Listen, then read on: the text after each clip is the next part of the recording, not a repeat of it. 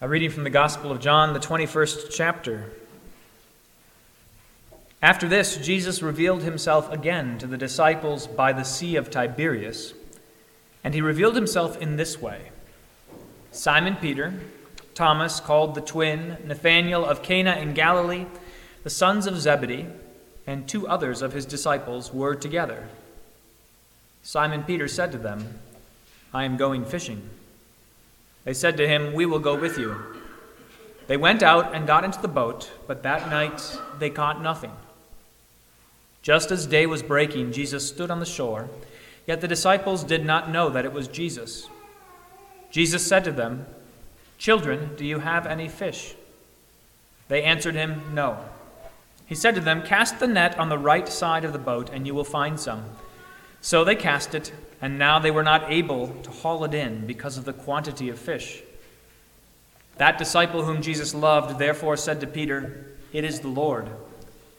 When Simon Peter heard that it was the Lord, he put on his outer garment, for he was stripped for work, and threw himself into the sea.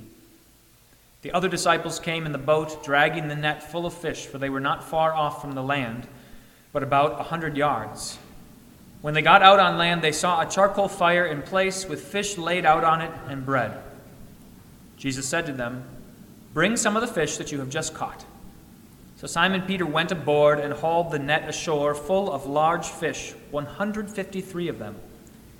And although there were so many, the net was not torn. Jesus said to them, Come and have breakfast. Now none of the disciples dared ask him, Who are you? They knew it was the Lord. Jesus came and took the bread and gave it to them, and so with the fish. This was now the third time that Jesus was revealed to the disciples after he was raised from the dead.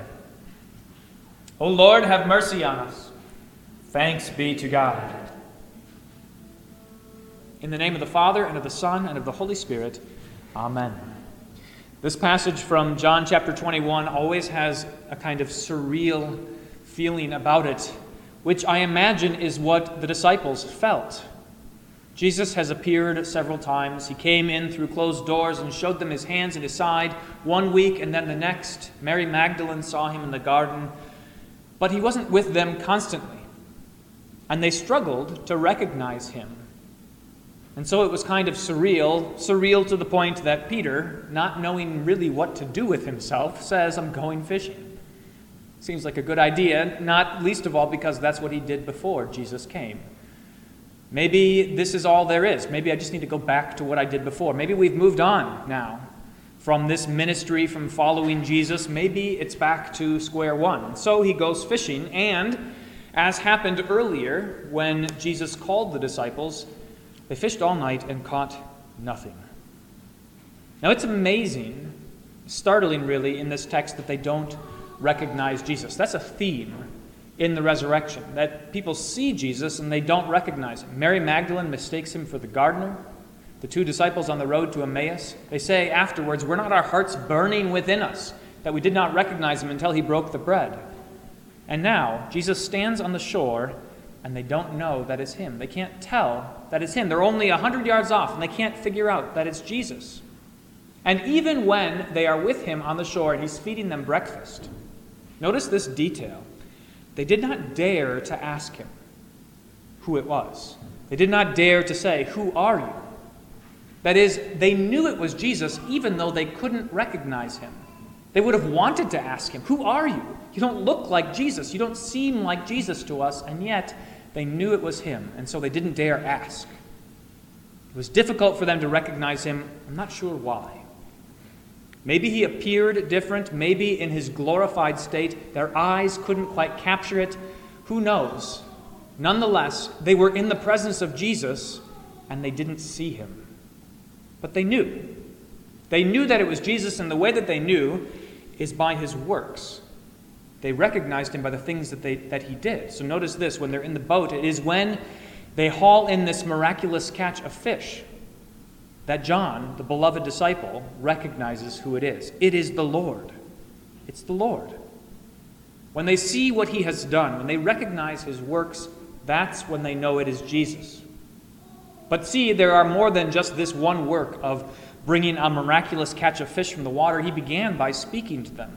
Children, children, do you have any fish? And then he speaks to them as he spoke to them before Cast your nets on the right side of the boat, and you will find some. They've been there before, they've seen this movie before, they know how this goes, and they recognize him because he's acting like himself. It's the same Jesus that they knew before.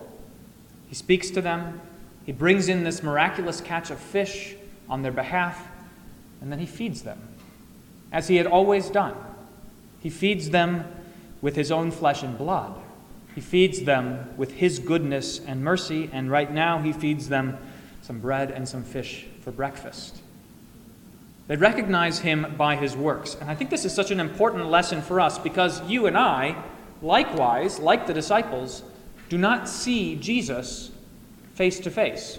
That is, we don't look out and recognize Jesus by sight. And yet, he is as present with us as he was with the disciples. We can see him and recognize him by his works. And in fact, we can recognize him by the very same works that he did among those disciples. So he begins by speaking Children, he says to you, children. And he asks you a question Do you have what you need? How are things going on your own? Have you caught any fish? Little children. Now, it's not fish, of course, that you seek in this life, but it is all the things that he has to offer to you peace and comfort and hope and rest. Little children, do you have those things? If you do not, the instructions are the same where to cast your nets. Cast all of your anxieties on Him, cast your hopes on Him, cast your faith on Him, and see what a miraculous catch there is. For He's here to provide all that you need. There's another kind of miracle that occurs, it's a little bit subtle. There were so many fish, 153 fish to be precise, which is a surprisingly precise number, but it was too many for them to haul into the boat. And yet, when Jesus instructs Peter, go and get some of those fish, Peter goes and single handedly, it seems, drags that net onto the shore. You see, it's a, mirac- a miraculous catch that's not just magically appearing, but he equips and enables even Peter to do this wonderful work, just as he equips you to do the marvelous work of faith, lifting far greater a load than you could ever have imagined you would do on your own because you trust in him. After all, Jesus says to his disciples, If you have faith the size of a mustard seed, you could say to this mountain, Be thrown into the sea, and it would have to obey you. He works the same works among you that he did among the disciples. He speaks to you, he invites you to follow him, he works miracles among you, producing a catch beyond measure. After all, think about it this way here you are all sitting in the pews tonight listening to God's word. A miracle, really. None of us, by our nature, none of us, born into this world in sinful flesh, has ears to hear, and yet He has called you. He's produced this miracle in your hearts, giving you faith to trust in Him, sending you His Spirit so that your hearts can be cleansed and made new giving you a new and living hope. It's a miracle. A miracle beyond all miracles, much more miraculous, in fact, than catching 153 fish early in the morning. A greater miracle by far. See what miracles he works among us and recognize in that, recognize in your faith and in the faith of your brothers and sisters, recognize the presence of Christ. If he were not here among us, none of us would believe. If he were not here among us, nobody would show up in church on Easter Sunday and sing his praises. If he were not here among us, we would have no business being here. And yet, you can see him and recognize him in these works. Not least of all, he feeds you, just as he fed those disciples. Not with bread and fish, although he supplies your every daily need. But he feeds you with his word. Man does not live by bread alone, but by every word that comes from the mouth of God. He feeds you in abundance. He fills you to overflowing. Surely goodness and mercy will follow you all the days of your life because his cup that he pours out for you overflows. He fills you to the top.